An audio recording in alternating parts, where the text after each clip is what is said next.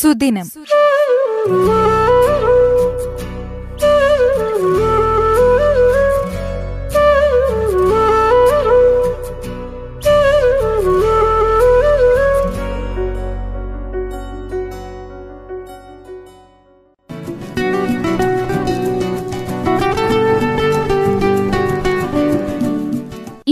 ദേശീയ വിദ്യാഭ്യാസ ദിനം. ആയിരത്തി തൊള്ളായിരത്തി നാൽപ്പത്തിയേഴ് ഓഗസ്റ്റ് പതിനഞ്ച് മുതൽ ആയിരത്തി തൊള്ളായിരത്തി അൻപത്തിയെട്ട് ഫെബ്രുവരി രണ്ടു വരെ സേവനമനുഷ്ഠിച്ച സ്വതന്ത്ര ഇന്ത്യയിലെ ആദ്യത്തെ വിദ്യാഭ്യാസ മന്ത്രിയായിരുന്നു മൗലാന അബുൽ കലാം ആസാദ്.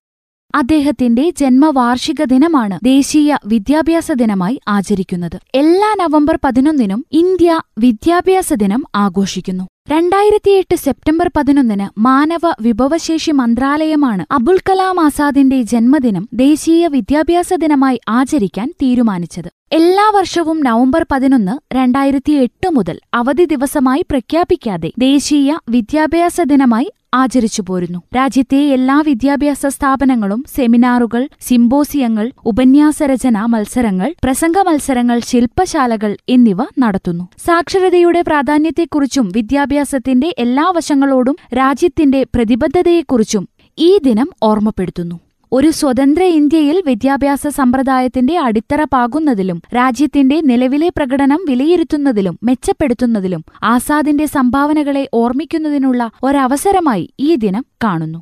അബുൽ കലാം ആസാദിനെക്കുറിച്ച് പറയുകയാണെങ്കിൽ ഇന്ത്യൻ സ്വാതന്ത്ര്യസമര ചരിത്രത്തിലെ ശ്രദ്ധേയമായ വ്യക്തിത്വമാണ് അബുൽ കലാം ആസാദ് അഥവാ മൗലാന അബുൽ കലാം മൊഹ്യുദ്ദീൻ അഹമ്മദ്. മൗലാന ആസാദ് എന്ന പേരിലാണ് അദ്ദേഹം അറിയപ്പെട്ടിരുന്നത്. ഇന്ത്യൻ വിഭജനത്തെ എതിർത്ത അബുൽ കലാം ആസാദ് സ്വതന്ത്ര ഇന്ത്യയിലെ ആദ്യത്തെ വിദ്യാഭ്യാസ മന്ത്രിയായിരുന്നു. തർജുമാനുൽ ഖുറാൻ എന്ന ഖുറാൻ വിവർത്തന കൃതിയുടെ കർത്താവ് കൂടിയാണ് ഇദ്ദേഹം. ഹിന്ദു മുസ്ലിം സഹോദര്യത്തിനായി നിലകൊണ്ട ശക്തനായ നേതാവായിരുന്നു മൗലാന ആസാദ്. ഭാരത സർക്കാർ അദ്ദേഹത്തെ ഭാരതരത്ന നൽകി ആദരിച്ചിട്ടുണ്ട്. അക്രമത്തിനും അനീതിക്കുമെതിരെ തൂലിക പടവാളാക്കി പ്രവർത്തിച്ചു. ഖിലാഫത്ത് പ്രക്ഷോഭത്തിന്റെ മുൻനിര നേതാക്കളിലൊരാളായ വേളയിൽ ഗാന്ധിയുമായി അടുത്തിടപഴകി. അദ്ദേഹത്തിന്റെ ഓർമ്മശക്തി അത്ഭുതകരമാണ്. വിവിധ വിഷയങ്ങളിൽ അദ്ദേഹത്തിനുള്ള അറിവ് വിശ്വവിജ്ഞാനകോശത്തിന് സമാനമാണ്. മധ്യയുഗങ്ങളിലെ ചരിത്രത്തിലും അറബ് ലോകം പശ്ചിമേഷ്യ മുസ്ലിം കാലഘട്ടത്തിലെ ഇന്ത്യ എന്നിവിടങ്ങളിലെ ചരിത്രത്തിൽ പ്രത്യേകിച്ചും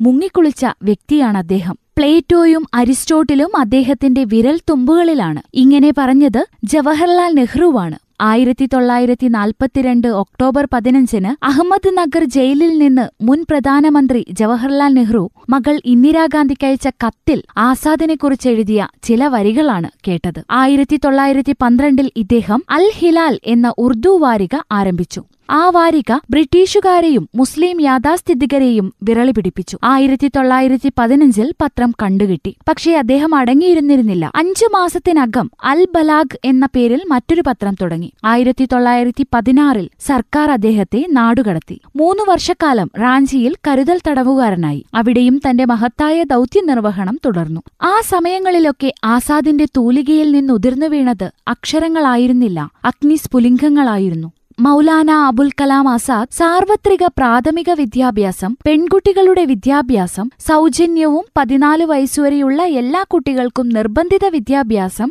തൊഴിൽ പരിശീലനം സാങ്കേതിക വിദ്യാഭ്യാസം എന്നീ കാര്യങ്ങളിൽ ഉറച്ചു വിശ്വസിച്ചു. അതുകൊണ്ടുതന്നെയാണ് അദ്ദേഹത്തെ ആദരിക്കുന്നതിന്റെ അടയാളമായി നവംബർ പതിനൊന്നിന് രാജ്യമെങ്ങും ദേശീയ വിദ്യാഭ്യാസ ദിനം ആഘോഷിക്കുന്നത്. വിദ്യാഭ്യാസത്തിന്റെ പ്രാധാന്യം വിദ്യാർത്ഥികളിലേക്ക് എത്തിക്കുന്നതിനും തങ്ങളുടെ അവകാശങ്ങളെക്കുറിച്ച് ബോധവാന്മാരാകുന്നതിനും വേണ്ടിയുള്ള പ്രവർത്തനങ്ങൾ ഈ ദിവസങ്ങളിൽ നടന്നുവരുന്നു.